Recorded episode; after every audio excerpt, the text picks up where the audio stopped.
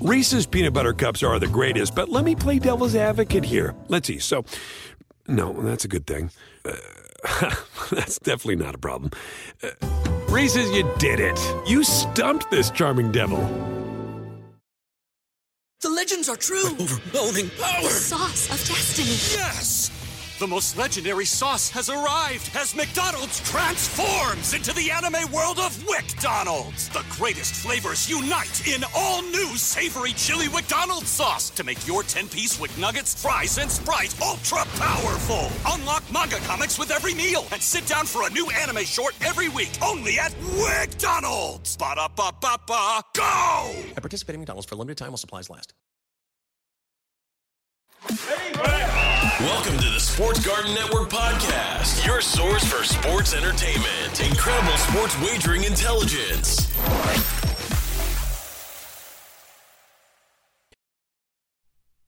Welcome, sports fans. This is Wagering Week. I'm Tom Barton. That's right. We are Wagering Week. I cannot wait to get involved in today's show. March Madness first round. And we're going to get into everything that is March. Facebook and Twitter, that's how you get in touch with us. It's Sports Garden, G A R T E N, hashtag SGN. 855, the number four, G A R T E N. iTunes, iHeartRadio, any of our fine syndicated affiliates. We're going to have some guests on with us. Rob Miech, who's a friend of the show, writer for Chicago Sun-Times, best-selling author. He's going to come on, talk to us all about college basketball, what it means, where we're looking at with the tournament. Also, the co-author of Duke Sucks and he's featured on 30 for 30, Andy Bagwell. You know Andy's smiling from ear to ear because Duke isn't in it. We'll get his thoughts about North Carolina and the whole field and everything that has to do with that. Also, guys, look, I know that people are married to their brackets. I'm going to tell you how to kind of navigate away. You make your bracket picks, but on a betting spectrum, once you make those bracket picks, that's not your betting picks. Throw that away and then move on. So we'll talk about that as well. We are talking March Madness and we are getting into all of the nitty gritty. I am pumped up that we even just have March Madness. I'm telling you, and I feel like that's the feeling around everybody out there. Uh, you know, you might be upset some team didn't get in. You might be upset that your team didn't look good or whatnot. It doesn't matter. Now you go, hey, at least we have something. My next guest, I know, is as excited as I am. It's Rob Miech, friend of the show, of course, friend of mine, author of Sports Betting for Winners, and a writer now for the Chicago Sun Times. I love everything that Rob does. Rob, welcome to the show. Hey, Tom, thanks for having me, man. What a pleasure. Absolutely, man. And, and I just said, I think you're as excited as I am. You don't want to get nitpicky about stuff, uh, but I, I did find the process uh, this week of kind of accepting the teams and Selection Sunday, I was not as angry as I normally am. Normally, I'm yelling and screaming that all these teams are out. They're all misseeded. I, think there's a couple of teams that maybe got a little higher ranking. I was upset about Belmont, as you were, because we made money on them all year long.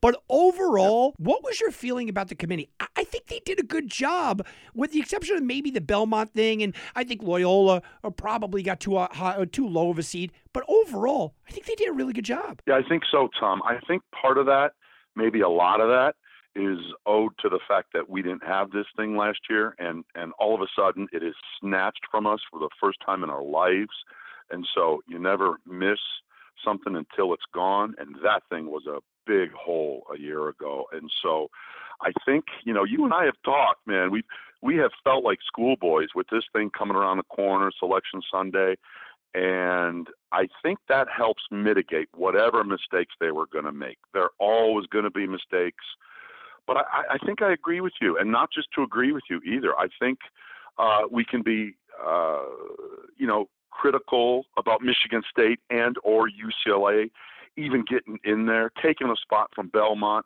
blah blah blah. But um, I think in comparison to past NCAA selection Sundays, let's talk about in our minds. Let's go over the last ten selection Sundays.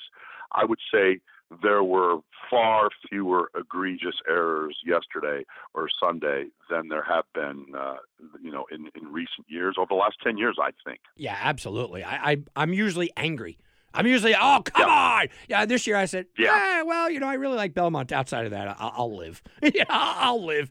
And it was kind of the I calm down. exa- yeah, and I think a lot of people felt that way, um, Tom. I, I think it was just, you know, what as that thing unfolded, Tom. I don't know. I, I almost felt like, you know, last year stung so much. I felt like okay, they're going to get halfway through the East bracket, and then uh oh, it's it's over. We're canceling it. I felt like any second the rug was going to be pulled. Um, that's what last year did to a lot of us. So that was fun, and I'm telling you, the the tournament is just going to be fantastic. Yeah, one of the first things my wife said to me, she said, "How many games do you think get canceled for COVID?" I said zero, without hesitation, zero. Yes. None of yes. them. Nothing yes. will get canceled. Right. Nothing is going to get canceled here. Um, well, Rob, let's shift over to the big story, and it really is the big story that somehow or another isn't getting the hype that I think it should, and that's Gonzaga. Okay, this is a team that eh, they're undefeated. I know they play in a lesser conference, okay, but I don't see this team getting the hype of what is it, the 2015 Kentucky team. I don't see this team getting the hype of you're out there in Las Vegas, that UNLV running Rebels team, the hype of these undefeated powerhouses, one of the greatest teams of all time. I don't see right. it getting the hype of that Yet I look at Gonzaga and I say, I'm having a hard time finding where they're going to get knocked off. Yeah, I totally agree with you. Um, it's that little team in that little city, in that little village in eastern Washington. And I think the nation doesn't want to take them seriously. However, uh, over the past five NCAA tournaments, who do you think is at the top of the list in NCAA tournament games played over the last five tournaments? Who's at the top of that list, do you think? I think I have a hint now. I got two teams on top at 20 games Gonzaga and North Carolina. Coming in third with 19 is Duke, and tied for fourth at 18 is Villanova and Kentucky. So this is a team that um, th- this is not their first rodeo. They've been going to the NCAAs years after years. It is tested, and Tom, I, I really sense that they're on a mission. I have them to beat Illinois in the final. What I really love about this team right now is they have three of the top 15 players in the country in effective field goal percentage Drew Timme, Corey Kispert, Joel Ayayi. And then leading the show is a fantastic freshman point guard, Jalen Suggs, who could arguably be leading a college football team right now at quarterback. So I think it's dynamic. I think it's a little bit angry. I do think they're on a mission. I think they've already stubbed their toe. People talk about once you get in the tournament, uh, you better watch out. There's going to be a hit, a hurdle. There's going to be some unforeseen pothole they've already had their pothole. In the West Coast Conference finale against BYU, they were down by double digits at the half, and they just came roaring back in the second half. The final 10 minutes of that game was 31 to 15 Gonzaga. That's a team that knows how to finish. They know where they're going. They've been here before. They know how to handle whatever curveballs might be coming at them. I think they finally break through and uh, there's a reason why they're the favorite right now to win it all. I love that you brought up that game because me and you are betting folks, right? Obviously, and uh, yep. b- right before the half, BYU had a 13 point lead, and the halftime yep. line adjustment was Gonzaga minus 13 for the game. So they, they, you know, they they predicted a 26 point swing. You would have lost, by the way. But uh, how ridiculous is that? I mean, that's that's what the bookmakers believe that Gonzaga is. Real quick, I, I do want to stick on, on Gonzaga just. Uh, mm-hmm. because I want to pick your brain here. You're like me. You're a sports better, okay? Uh, you've been around sports betting, and uh, you do articles on everything. How much does the I guess we'll call it the black cloud of nobody goes undefeated. It's only happened eight times. Nobody gets eh, gets to, to go through. The number one overall seed has a curse on it. How much does that play into you filling out your brackets and making bets? Well, geez. First of all, I'm not like you. Let's let's clear that up right now for anybody listening. you, my friend, are a professional you toy with these numbers and these situations to your benefit like a maestro. I mostly write about people like you who know how to tweak what they're doing and to get the the to to get the benefits out of the numbers and where to shop. That's what what I really get a kick out of is is um, introducing people to you, people like you and your methods. So that's rule number one. Um, number two, I haven't heard a lot about that. Um, I, I think there's just more of a dark cloud that just hovers over Gonzaga in in the manner of uh, it's it's the little team that could, that might in the Northwest. Oh, what a quaint little story. Well, you know what? You take that attitude against them this year, and they're going to just slap you upside the head with that that quaint talk. Um, as far as um, you know, the poetic thing about all of this, Tom, is the fact that all of this is going to be staged in Indiana, right in the backyard of the Hoosiers, who were the last team to go undefeated in 1976. I heard Dan Dakich uh, last week talk about uh, a Miami Dolphin esque kind of 72 aura. You know, ever ever since 72 when the Dolphins went undefeated, every the last NFL undefeated team that finally loses in a season, the Dolphins and all their, you know, coaches and whomever, they pop corks and haha, we're the last one and we're still the last one to get through a whole season undefeated. Um, Dakich said it's not exactly like that in Bloomington, except for one guy, Bob Knight. He takes it very seriously. It's something he covets. And uh, Dakich said there are voodoo dolls in Bloomington with little Gonzaga shirts on the front of them. Um, so for Gonzaga, in all seasons of of all situations to have to go to Indiana and potentially win six all in that state and and to possibly become the uh the first team to go undefeated since that Indiana team is uh is just beyond poetic. It's it's one more sweet story to the whole thing in, in my view. Yeah, that was a, an absolutely incredible piece right there, Rob. You know, I and it's funny because I do all this, I do all the research, I crunch the numbers, I watch the games, and I didn't I, I didn't put as much impact on that as you just did. That is a really good piece of information. Rob, you mentioned the Big Ten. I want to get into this. Let me read this to you because it jumped right off the page at me. The Big Ten, before the tournament, received two number one seeds, Illinois and Michigan, of course, two number two seeds, Ohio State and Iowa. This is the first time a conference has earned four two top seeds, right, in a single NCAA tournament. Seven times has a conference had three of the top two seeds. The eventual champion came from this conference only three of those seven times. Everyone is stumbling over their feet about the Big Ten. People are loving on the Big Ten. I still look before the tournament. I told everybody I still thought, still thought Illinois was the best team in the country. Yeah, I'm including Gonzaga. That's how much I think of the Big Ten. But Rob, you know what?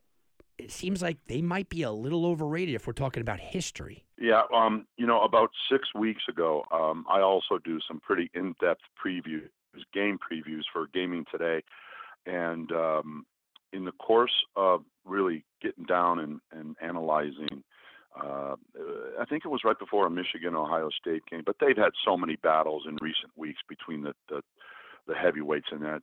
I almost want to say that division. It's a heavyweight division, that's for sure. But uh, um, there was a point, Tom, it might have been six, seven weeks ago, when I I nearly wanted to pick all Final Four teams from the Big Ten.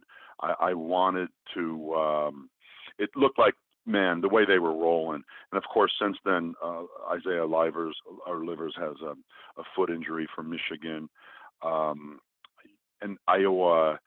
Boy, oh boy, they're just going to have to score to. Uh, to negate what they're going to give up on defense so much. Now that's a uh, Garza's a tank, and he's got some great teammates. They're unselfish. They're fun to watch, but uh, but boy, McCaffery can always you can always count on a McCaffery team to have a letdown on defense. And I mean, are they going to be able to score 90 points for six games in a row? That's what it would take, I think, for them to win it all. Not not that they're going to. Unfortunately, they're in the West with Gonzaga, so that's that's kind of going to be a a moot proposition there. Um, I think Illinois has a pretty good path. Ohio State just looks so strong too. My God, C.J. Crawford and his guys. Um, I think at this point, to discount that league based on anything in the past would be would be foolish. Um, I love hearing some of the national commentators like Bilas try to stick up for the Big 12 and try to intimate in whatever ways, you know, oh, the Big 12 isn't the only bully on the block. And uh, geez, man, I get so tired of those people. But I think, unfortunately, for Michigan, th- that livers injury is. Um, I don't think that's just going to rectify itself in a few days, and I think Texas in that region is just their experience is going to show. And uh, I expect Texas to lose to Gonzaga in one national semifinal. Um, You know what? but all that being all that being said, I just I think the Big Ten is just so strong and powerful and worthy of every ounce of praise it's gotten this season. You, you bring up livers. I wanted to jump on this because it, I don't remember a tournament where big time teams were dealing with outside factors. Uh, Villanova with Gillespie's out. Virginia and Kansas had COVID problems. I mean, there, there's just massive, massive injuries to big time players on big time programs. So it brings me to my question of if everyone likes underdogs, I start to get nervous, okay? Like I do my independent sports betting, but you start to hear everyone piling against Virginia and piling against Kansas. Nobody likes Nova and nobody like you know, the injuries do matter, but I think we're in such an information age here where it's almost almost overload because I, you just hear people going, "Yeah, I'm going to take every single 12 seed." How did that work out the last time for you? Because all the 12s advanced. I mean, things like that start to scare me. And you you mentioning the Michigan thing, I wonder if they use that as a rallying cry almost. Oh yeah, well yeah, he's out and he's hurt, um, but now everyone kind of doubts us. I, I, I've never seen. I- Tell me if you remember massive injuries to these big time players like we've had this year.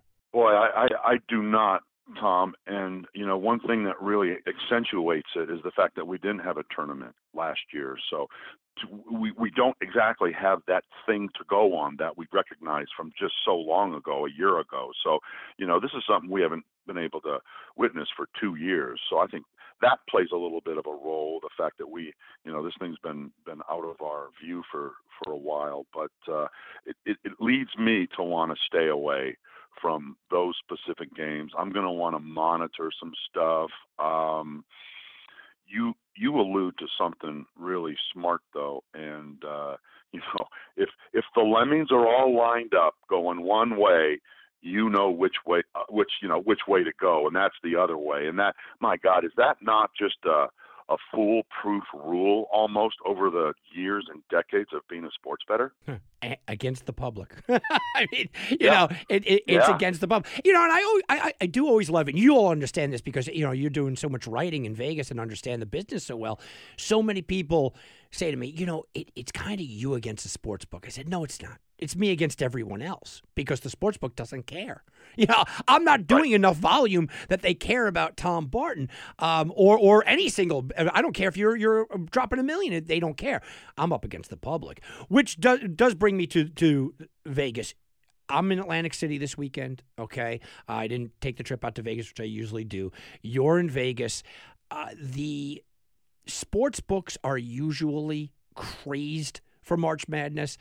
Rob, I, mean, they need this desperately, don't they? I think it's going to be, uh, you know, there- there's that, that that old movie Spinal Tap, right, in the 70s, where uh, put it to 11, right? I think it's going to be put to 11 here. Am I right? It is. It's it's it's going to be really berserk. Um, and you know, there's a. Re- I've lived here almost 19 years, and I've gotten in the habit of just staying away from the strip. There's nothing that could get me to go to the strip, and this is before the mayhem of the Not even that 12 circa pool? Come on, that circa pool looks cool. It does. It does, except for the fact that it's downtown, and I'd be worried about my car every second. I know they have a nice little garage mahal there, but you still have to get to it and drive away from it. So um, I have not been to that sports book yet. Actually, um, I, I like to stay under the radar, Tom. You know that. I just, you know, I won't be in the crowded books having, you know, throwing you know, beers around and being all obnoxious the next few weekends. Um, I stay away, man, and I'm, uh, but I'm happy it's here, and you can sense it. You can sense there's a build up that, uh, boy, we've got the brackets, we've got the odds, and who do you like? And that's always going to be a fun part of it, no matter what your level of professionalism as far as betting. It's neat to be around, and hey, let's face it, there's a reason I live in Vegas, so um, I just don't go off the deep end. That's for sure. So, last question here. We only have a couple of minutes. Uh, I made a comment a, a couple of weeks ago that Cinderellas are not real. There's a reason why they're called Cinderellas because at midnight they turn back into the regular person that they were. And I still continue to see people in their final four, and it usually happens after the first round. They get really crazy in their final four, putting 12 seeds, putting 13 seeds, people just going crazy. Oh, oh yeah, that's an 11 or a 12. Oh, they're going to go all the way. Uh, Rob, how much does the first weekend impact people going just falling in love with a team that maybe made them money or falling in love with that big underdog how much do you see it after the first weekend just going guys it was a nice little weekend but don't get crazy Yeah, boy, that, that puppy love from high school or what? I uh, I'd like to get listeners to Google the Chicago Sun Times and your name, Tom Barton. I did a piece. Uh, God, I'm writing so much I don't. It must have been this past Saturday. I did a piece. I talked to you, Tom, and two other professionals, and got some great insights about what to avoid and what to look closely at when you're looking at the teams, you're looking at the brackets, you're looking at the seeds. I can tell you that uh, over the past two seasons, the, pa- the previous two NCAA tournaments, and I, and I looked at the 10s, 11s, 12s, and 13s. So out of those four seeds, over the course of the last two NCAA tournaments, one third, approximately 33% of them, won their games. So that's the first weekend, and uh, you know, uh, walk softly, be careful what you do. Do not let your head rule, or do, don't let your heart rule your head. That's funny, Tom, because I, I I bring that up often in our chats. Um, uh, listen to your head, not your heart. Don't let your heart sway you to any degree, and that's that might be maybe the top rule, one of the top rules in the whole betting game. Would you agree? yeah to me the ncaa tournament is the time where you said it puppy love uh, people fall in love they fall in love with Cinderella because she looks great. She's got her hair done. She's got necklace on. She's got glass slippers on. Uh, but at midnight, she's going back into the sweatpants, the dirty sweatpants, and you know, sitting there with her hair up in a bun, and she, she's eating ice cream out of a, a container. Right? I mean, this is what it is, and people don't realize they're fun. Except that they won you money, you don't have to go crazy. And I, I think March Madness is the one time that people fall in love. You don't fall in love during NFL. You don't fall in love at that. You fall in love during March Madness because it's this team that you didn't know and this guy that you didn't you didn't even know his name, how to pronounce his name, uh, Right. a- and all of a sudden they fall in love. Rob. It has been absolutely fantastic. We are up against the break. I love to have you on. We will have you on again. Go check out all Rob's work. You can go check him out. Chicago Sun Times, Gaming Today. Go buy the book, Sports Betting for Women Winners. It's Rob Miech. Rob, thank you very much. And it is so true what Rob said. You know, when you really break it down, um, it's just the idea of this weekend is so needed for places like Vegas, for places like Atlantic City, uh, and for anybody that's just a, a bracket fan, right? I mean, just getting them out there and just being able to watch this. It, it just gives you that good feeling because we live through it. It's you don't know what you got until it's gone, right? Well, we we now had to live without it. So we now know what we have. And we have brackets, we have betting, we have second round, we have money making opportunities. We are going to continue this conversation. I'm going to give you those money making opportunities as we move forward. All that and more right after this. And now back to Wagering Week with Tom Barton. I'll bet you 20 bucks I can get to gamble before the end of the day. No way. I'll give you 3 to 1 odds. You're on. What are the odds? What are the odds? Well, guys, even though it's college basketball on the brain, we also have a lot of NFL signings. We know Cam Newton's going to be the quarterback in New England. We know that Jameis Winston's going to be quarterback in New Orleans. Well, what team will Juju Smith Schuster play for next year? The Raiders are plus 130, Steelers plus 250. I think that's a long shot because he pretty much said goodbye to Pittsburgh. Jets at plus 250, Colts plus 500, Bears six and a half to one, Dolphins seven and a half to one. They're linked to Kenny Golladay as well. Packers eight to one, Ravens eight and a half to one, Giants nine to one, Bengals, Cardinals 10 to one, Browns 13 to one, Jaguars who want to improve their wide receiver core 15 to one, Patriots 18 to one, Saints 20 to one, and Washington comes in at 22 to one. That is what are the odds? All right, guys. Let's go to our next guest. It's Andy Bagwell. We are talking college basketball. Of course, the feel of college basketball is vastly different this year. The feel is a little bit weird. It- It's going to be a little bit different or from a visual standpoint, but we do have the brackets, and that's all that matters. My next guest, he's going to tell you about something a, a little bit weird. We will get into it. Andy Bagwell, co author of Duke Sucks, the book, featured in the I Hate Christian Laettner 30 for 30. You go check him out on Twitter. It's at NC Bags. Andy, how are you doing, my man? I am great. How are you? I'm doing good. I'm doing good. I see. I know that you're great because I wrote you when we realized Duke wasn't going to be in the tournament because you had to be smiling from from Raleigh to Cary, right? I mean, you had to be. So I said it's a different feel this year uh, because of obviously COVID and everything else. But let me ask you look, Duke is not here. Kentucky's also not here. It is a different feel to the tournament. Try to, and I don't know if you can, but try to put your personal feelings aside. And is it good for the tournament to have fresh blood, or is it not good because Duke and Kentucky are out? Tom, the most important thing here is that it's good for me. It's good for me that we don't have to look at Duke and Kentucky in this thing. Now, I mean, yeah, it was it was funny getting your message and and uh, and when, when it was very clear at that point that Duke wasn't going to be in it. Kentucky hasn't been in the conversation for a while, so you know, I the the the TV networks they were hanging on to that Duke thread till the very end. You know, even up until right before Selection Sunday. Oh, Duke could be a replacement team. You know, so clearly there's some folks out there that would love them to have them in it for the ratings, but I, I think most fans out there this year are just glad to have the tournament. Period. And there are going to be some teams that they get familiar with and they're going to look right past the fact that Duke isn't uh, isn't in it. I will tell you this though: the only thing that's bad about it is we don't get to look forward to Duke losing some- sometime in this season. Yeah, I did find it pretty interesting. Not only were they not like among the four teams that might get in, they clearly they, they said no to the NIT. There's just no oh we're shutting it all down.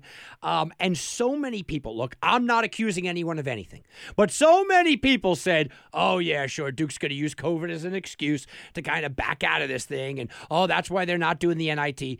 Uh, I I obviously think that COVID is something uh, very serious. We know that, but I do think that there's a little bit of Coach K pride that, well, if I if I can't be in the tournament, I don't want to be one of these play-in teams. I don't want to be in the NIT. I mean, you see that, don't you? Oh yeah, absolutely. They were signaling this earlier in the year. You know, those first couple of games happened. It was pretty clear early that this was not your standard Duke team. They just did not have the talent this year. Coach K backed him out of all of the non-conference games after that, so they kind of sat still until conference season picked up. So, oh, it was early on. You you were paying attention back before the end of 2020, where they were signaling that hey, this team isn't very good, so we got to find a way out of this season. So, oh yeah, no, I mean, there's got to be an element of that, but I mean, you know, overall, they didn't deserve to be in it. They they didn't win enough games, so it it, it wasn't it wasn't just COVID that had them out of the tournament this year. Talking to Andy Bagwell. Andy, I'm an ACC guy. I lived down there for a bunch of years. You're an ACC guy. Every year, I feel like I'm defending how many bids I think the ACC sh- uh, should get. How they're just a dynamic conference. How uh, you know they go through the rigorous roles. This year, they got seven bids. I didn't believe that they should have gotten that much. I think the ACC as a whole was down. I believe that the ACC uh, had their first down year in, in recent memory, basically. And when you say you know Duke didn't belong, I don't think Louisville belonged either, and they were in the first four, maybe replacement. I think the ACC just had a weirdly down year, and I have nothing else to explain about it uh, other than you know what, it was just a weird year. It really was. It was strange looking at teams early, and I got a good look at Gonzaga a couple times early, Baylor, and then I watched some of these ACC games, and I, I have to agree with you. It was just not a good year. It was not good basketball. I mean, think about this, Tom. The team that won the ACC tournament had the ACC Player of the Year, had the ACC Defensive Player of the Year, and had arguably the ACC Coach of the Year, although they didn't get it, is a nine seed in Georgia Tech. And there's, you know, Virginia, I think, is the highest seed as a four. This is not the Virginia that, that is the quote unquote defending national champion. They're they're they're not anywhere near that level this year. So no, it it's just a down year for the conference, and I don't know why that is. I couldn't really put my finger in it, other than maybe just some recruiting cycles that had kind of caught up to them, and a lot of guys leaving early. But yeah, I mean across the board, it it was not good basketball in the ACC this year. So I'm thankful for North Carolina as a North Carolina fan just to be in the tournament and have a chance. But uh, no, it, it wasn't it wasn't great this year. Let's talk about the ACC just a little bit uh, a little bit further here, because there's the new thing here: the new bloods versus the blue bloods, and it's not just a, a catchy hashtag.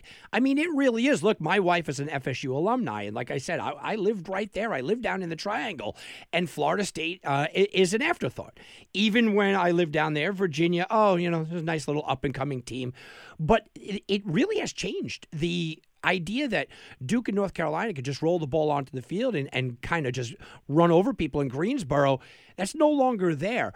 Is it because the ACC is so good that, that kids are just saying, you know what, I'm just going to go to a different school and not compete with the elites in Duke and North Carolina? Or do you think that there's a little bit of a problem recruiting to the Triangle now? Well, I, you know, I think it's I think it could be a combination of a couple of things. First of all, I think FSU is really good. I mean, I don't know about the whole new bloods versus blue bloods thing. I go off the theory that if you have to create a hashtag to tell someone what you are, you're not that thing. All right. The blue blood things just happen. So I, I, I think it's just cyclical, really. I mean, you know, Duke is going to have a great recruiting class coming in next year.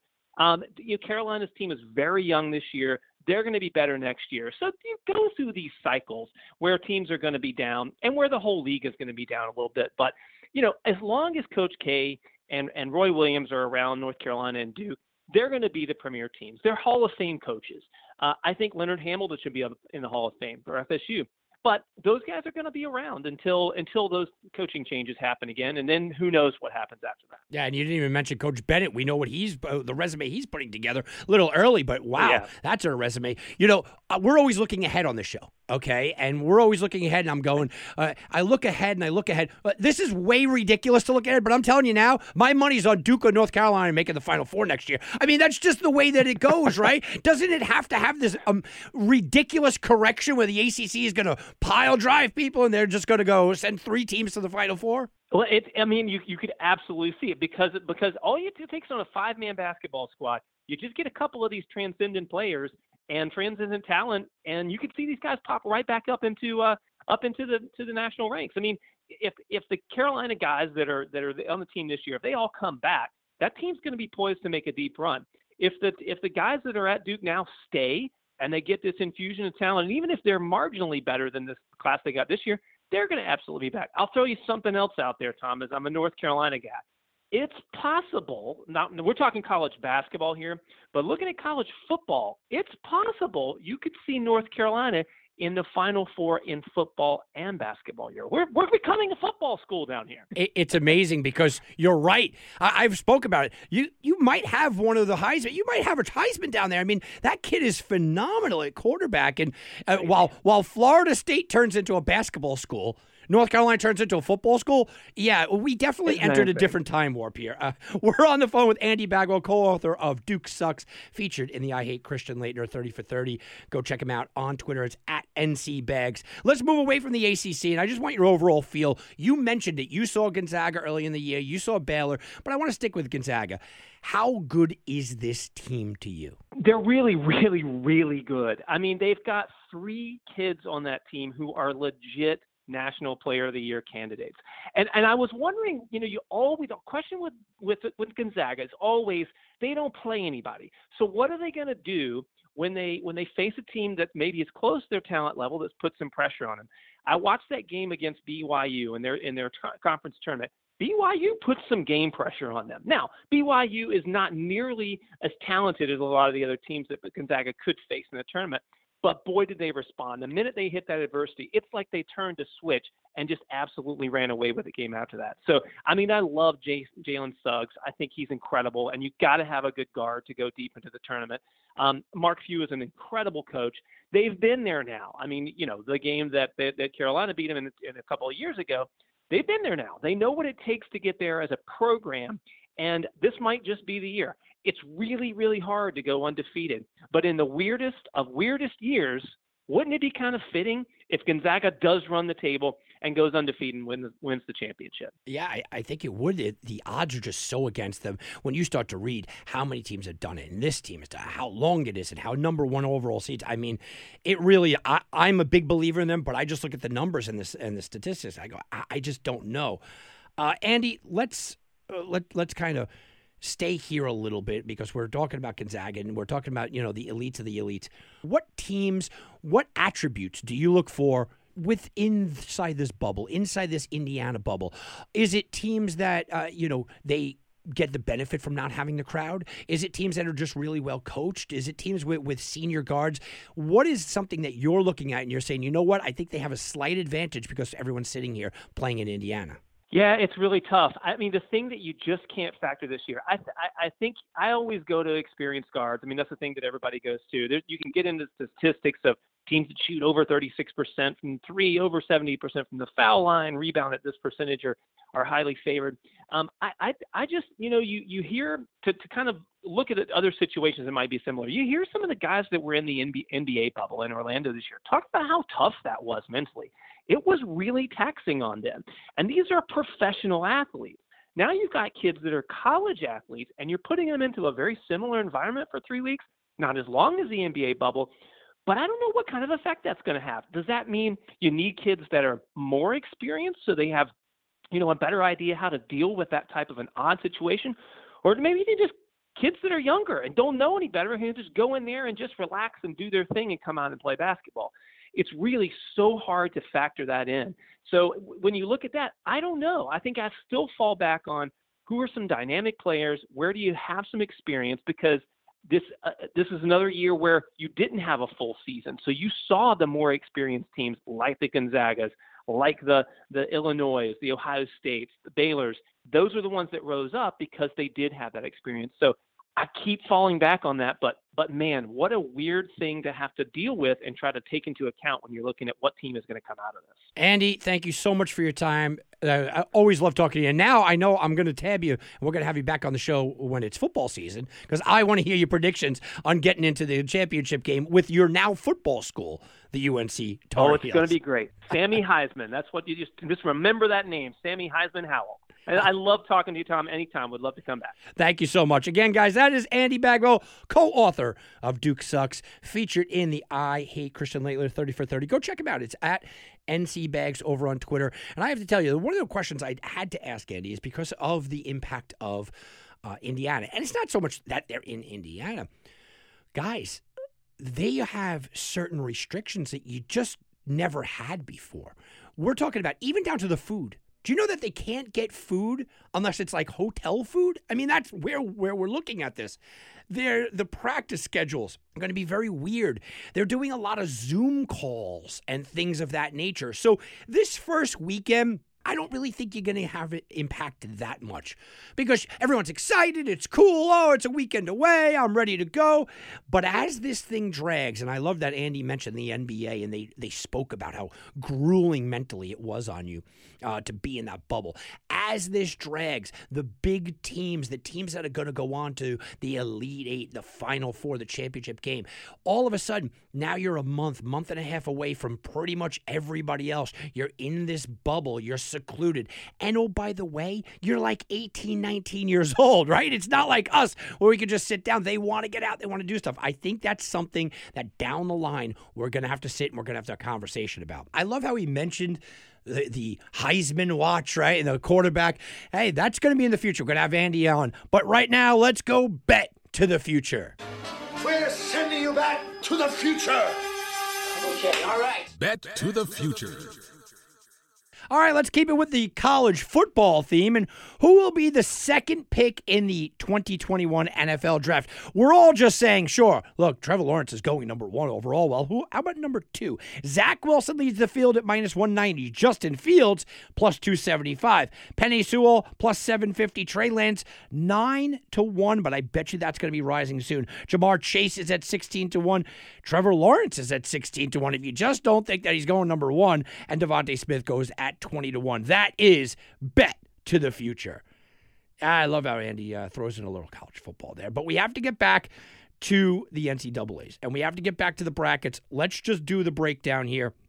The first round, what I think, I'm going to go through each team and kind of just give you my thoughts and analysis on the matchups here. And I'm going to start it all with the favorite, if I need to mention who they're going up against, then we'll get into that. Look, Gonzaga, I think it's a tougher bracket than they should have had. I, I know that people are looking at this bracket, and they're saying, oh, it's no big deal.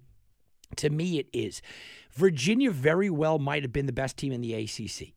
Okay. USC very well may have been the best team in the Pac 12. Kansas may have been uh, the best team in the Big 12. Iowa, uh, look, they're a scoring threat, of course, and Creighton might have been the best Big East team. I know that on the surface it doesn't look that intimidating for Gonzaga. I get that. I think it kind of is. I think it's a tougher draw than people think. I'm not touching that spread, by the way, not in the first round. Oklahoma, you look at Oklahoma and Mizzou, it's a coin flip. I've told you about the 8 9 matchups. It doesn't really matter who you pick in the 8 9 matchups in round one because they're usually out the next round anyway. They usually get spanked by the number one overall seed. As a matter of fact, the number one overall seed makes it out of this first round, this first weekend at an 86% clip. So I don't expect anything here. Austin Reaves, 17 points per game. That, yeah, that's nice. And Pinson and Dru Smith both 14 points per game for Mizzou. I think it's a coin flip. I guess I'll go Oklahoma, but there's no real backing behind that. I won't be touching that one either. Creighton, look, they've had a rough road here, and they their offense has just gone uh, completely away. They they do not look like that kind of team. I will tell you this: the Gauchos are a really good team. Gauchos have McLaren, 16 points per game. This is their first tournament since 2011. This is a team that's red hot. They are 18 and 1 since January 1st. That's something to pay attention to. And you're looking at this team and you're going, all right, there is uh, an injury to the Gauchos that I need to find out about. But this is one of those upsets that I'm looking at the six and a half, seven points, and I'm really eyeing this. Virginia, who knows? And I'm not being like that, but oh, look, who knows? They're going up against Ohio. They're given a, a, bunch of points that it went down from 10 and a half all the way down to eight because everyone's loading up. Because Virginia isn't allowed to practice. They haven't been able to practice during the whole COVID thing. They have injuries. You don't even know how many people they're going to have. They only need to have six to play the game. They're not even landing in Indianapolis until Friday. They're not going to get any kind of practice time. I'm worried about this. I really am. I know how good Sam Hauser is. I know how good Tony Bennett is. This is a worry spot if I'm Virginia. Let's go to the bottom of the bracket, USC. I thought USC was going to be a lot better than they are. It's going to be a tough game for them, but they do have the best player on the court. There is some solace there. Kansas. Kansas switched up. They were having a little bit of a rough year, and then they switched up because of injuries and problems and said, we're just going to concentrate fully on defense. This is going to be defense, defense, and more defense and it really started to pan out for them. Their defense started to look absolutely fantastic. I know there's more COVID issues again, uh, same thing with Virginia, and there's a lot of questions to be had. But if they're playing that kind of D, even though Eastern Washington's 13 in one of the last 14 games, I can't see them doing much here. I don't love Kansas because of the COVID stuff, but it's a look. Oregon, 11 straight 20 win seasons. They constantly put together a pretty good program. They led the Pac 12 in field goal percentage, led the Pac 12 in three point percentage. VCU, they always take advantage of mistakes. I think this might be a little underrated Oregon team, and I'm not a big uh, fan of the Pac 12, a little underrated for where Oregon should have been.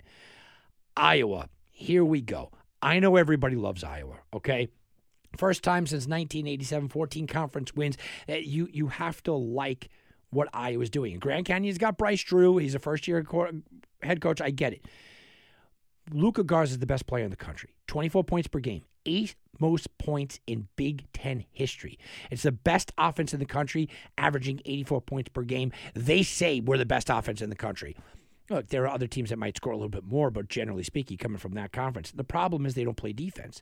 And now you have Grand Canyon. Midtgaard is a really good player, 14 points per game. Midtgaard leads this offense. This offense has the best field goal percentage in the country at 71.4. That's something to really pay attention to here. Guys, I don't know if I have the guts to take Grand Canyon here, but everyone's just pushing Iowa through. I don't like teams that don't play defense this time of year by the way, if you want to look. Over under 144 and a half. Oh, yeah, there's going to be some points scored there. I don't know why it's so low. I really don't. All right, how about let's go to over to the south. Baylor, Jared Butler, we know about him, 17 points per game. He leads the country in three point shooting percentage. That's a big number. The American East champs, Hartford, they're going to just get squashed here. The 1 and 13 in the tournament is the American East. They're just not very good. And what Hartford does really well is play defense. They allowed 63 points per game and the best in their conference in a weak American East that was ravaged by COVID. I, I think it's a great story that they got here because they should have been here last year. But Baylor has something to prove. They don't have the bigs. It's just not a good matchup at all. North Carolina is one of these interesting teams. And we talked about Andy Bagwell about this a little bit. North Carolina is an interesting team that if they get by the Badgers here, I think they could upset Baylor. I think North Carolina is peaking right at the right time. But don't discount the Badgers, who play the sixth toughest schedule on the year. This is the lowest seed by UNC. Okay. They lead the country in second chance points. Whiskey, fewest turnovers in D1. This is one of those games where whoever comes out of it, I think it's a coin flip game, but whoever comes out of this game has a really good shot to go deep into this tournament. And I'm talking about very deep into the tournament. Villanova, look, they're going to try to control the tempo here, but it's all about the injuries. No Gillespie hurts. This is a team that just generally doesn't make mistakes, but without Gillespie running the show, it's going to be a problem. And you have Winthrop. I like Winthrop a lot. I liked Winthrop against Villanova if they were healthy. Chandler Vaudrin, he is a guy that is just primed for a triple double. He leads Division One in all triple doubles this year. They won 23 games this year for a reason, guys. They didn't just back into 23 wins. And you can tell me it's a weak conference all you want. This is prime for an upset. Nova, everyone thinks about them deep runs, championships. It used to be that Nova gets eliminated early. This might be another one of those shots. Purdue, great draw here from Purdue to me. Trevor Williams, 15 points per game, Sweet 16 each of the last three years. They are 13 and 2 in the state of Indiana. And now they take on a North Texas team. North Texas is all about defense, I know. Javion Hamlet's pretty good, 47.5 field goal percentage, led the conference. I like this North Texas team, but I think Purdue is just already has their mindset on bigger, better things. I think this is a great, great draw for Purdue. Let's talk about Texas Tech in the bottom portion here. Utah State beat San Diego State twice. That's their calling card. Mac McClung, 17 points per game, fewest point per game in the paint in the country. They have a good defense inside. Utah State, you have 15 double doubles and fourth in the Division One for Queta. I, I think Utah State is a team that shouldn't have been here but I wouldn't put it past them beating them. And everyone's talking about Texas Tech rolling on because they love the Big 12. This is another tough matchup. Arkansas gets Colgate. And I'm telling you now, guys, this is no just day in the park for Arkansas. Because Moses Moody, yeah, he's good. Moses Moody is good. And they won 12 or 14. And Arkansas could score. And they could score with anybody. But you know what? Colgate can score with everybody. The highest scoring team in Division One at 86.3 points per game. Jordan Burns is an absolute nightmare for anyone. And when you get into a position where you're just trying to outscore the other, that's it. You know, look, we're not going to play any defense. Just try to beat us. And you have a guy like Burns on the other side, and you have a team like Colgate on the other side. This is an upset to watch. This is an upset watch for me. Let's talk about Florida, another team maybe on the upset watch. I think VTech's the better team here. Aluma, 15.6 points per game. He played five games since February 1st. This is the fewest in the field. They don't play a lot, Virginia Tech, because of COVID ravaging. Does it hurt them? Does it help them? I'm not really sure. Florida, I, am just not buying Florida right now. I think VTech is prime because people don't know about them. Ohio State, here's another one 17 and a half point spread. And I like Oral Roberts. I'll just be the first one to just sit here and tell you I like this team. I like what they're doing. Oral Roberts, though, they finished fourth in the Summit League right? You go, oh, they finished fourth. Everyone loves Ohio State. Washington, 23 points per game in the Big Ten tournament. He, he, seems to be great. Oh, here we go. But Oral Roberts has a leading score in Division One. Free throw percentage was also the best in the country. They hit from threes all day long. That is prime for a nervous day for Ohio State. Hit big threes. Don't miss your free throws at the end of the game. I think 17 and a half points is a lot of points. Let's go to the Midwest region. Illinois, we know Iowa's 22, 20 points per game, only player with 20 points per game, five rebounds and five assists in the country. He's the best player in the country, not named Luka Garza, okay? Drexel comes in. Here's all you need to know about Drexel. I'm not even going to try to talk lovingly about this team. This is the first time they've had a four game winning streak in five years. okay. There's Drexel. Let's go to Loyola Chicago, and you have Sister Jean. I think Loyola really uh, should have been like a five or six seed. They get an eight seed, which is a tough draw against Georgia Tech. Moses Wright, 17.4 points per game, second most points off of turnovers in the country. You look at this Georgia Tech team, and I know everybody keeps doubting them. And I look at the Georgia Tech team, and I just keep going. Uh, you know, they they seem to have some momentum.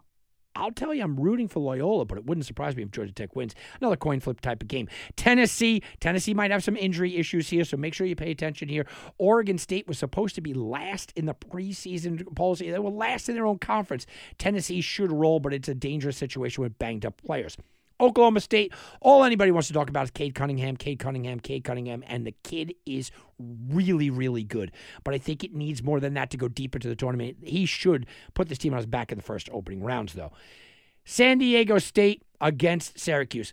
Here's what you have to say uh, about this game. This is the biggest disparity that I found for percentages. Besides uh, you know, Jim's little kid. Oh, oh yeah, maybe shouldn't be on the team. Oh, maybe well, did just daddy get you on the program? No, I'm sorry. No, he's literally the best player on the floor is on Syracuse. But here's the biggest disparity. San Diego State is 144th in the country in free throw percentage. Syracuse is 15th. The spread here is three. So you expect a close game. In a close game, give me the free throws all day long. West Virginia comes in. Morehead State has won 16 of the last 17 regular season games. We know how good they can be. Morehead State is 19 and 1 since January 1st. But this is Bobby. This is uh, Huggins band, right? Uh, Culver, McBride, they led the Big 12 in rebounds per game. I think their size is just too much.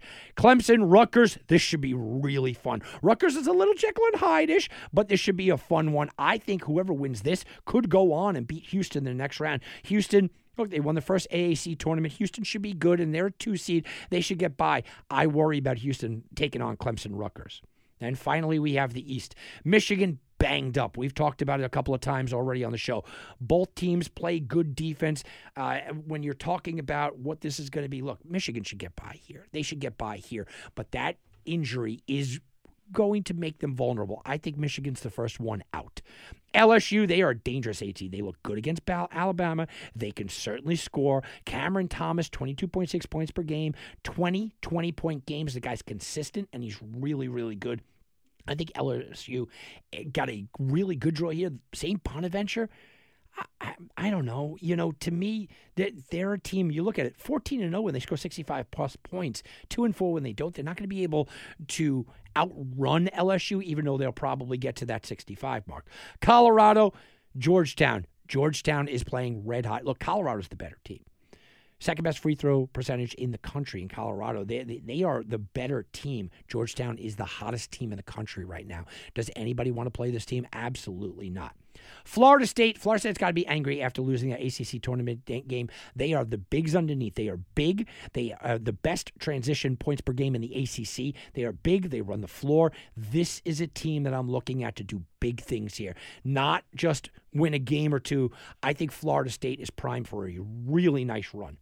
BYU is a team that nobody really knows what to make of. All I have to say is this we spoke about it briefly. BYU faced Gonzaga three times, and they played with them real well for more than a half the last time out. I don't know what BYU is, and I don't think that they even know who they are. This is going to be an interesting tournament for BYU. Texas, first ever Big 12 championship. I think Abilene can score, though. Texas won five in a row away from home. Abilene has 23 wins. Much better game than I think they're giving credit for. And you know what? I think Shaka Smart is a bad coach, just a flat out bad coach. So I think if it comes down to coaching, they may lose that one. UConn back since 2016. Maryland five times in six years in the tournament. UConn is a team that I wish was not facing Maryland because I think UConn I think you uh, look, the sky's the limit for UConn. Their best player only played in 15 of their games. UConn is a team that I absolutely can see making an Elite Eight run. I might even go crazy and say I could see UConn being in the Final Four. That's how crazy I might get here.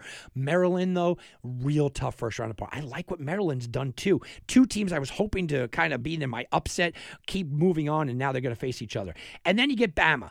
Alabama is one of the reasons why I think UConn and Maryland can move on because I'm not a, I'm just not not convinced with them. Look, Shackelford's good, 14 points per game, fourth best three point percentage in the country. First time in 19 years Alabama was a regular season champion. I didn't like the the stuff that was going on with Alabama's team before time. I didn't like that Alabama is a team that look they just don't care to play defense. I don't like that, uh, but you know, Pitino's just happy to be here. I do think that Pitino is going to get a little bit more credit than he probably deserves for getting this team here because Iona's always kind of a good team. I think Bama is going to fall pretty early as well. So that's my look kind of here at the first round. Uh, the dangerous teams moving on are, uh, I think Michigan's probably the number one to fall. I, I don't like Bama too much. I don't think Houston has staying power. I do like FSU. I think the East is going to be a mess because I see FSU, I see UConn, I see Maryland, maybe a potential LSU. I see Georgetown doing some good things. So I think the East is going to be a mess. Illinois should rule the West. I don't see much of a problem there. Gonzaga should rule their conference as well. And then the South, I'm just not a believer in Baylor. I can see UNC, I can see Wisconsin. If Nova got healthy, maybe a Purdue, and of course you have Florida State. Oh, I'm sorry, Ohio State, and even a Florida if they got healthy. I know I don't really have them uh, even get past the first round with VTech, but if they get healthy, so that's kind of where I'm looking at it, guys. Before the year, I sat back and I told you I'm putting money on Illinois, but I think Gonzaga wins it all. So I'm filling out my final four brackets, guys. What do you think I'm going to tell you? Not much has changed. My final four I'm taking Gonzaga. I am taking Florida State. I'm taking Baylor.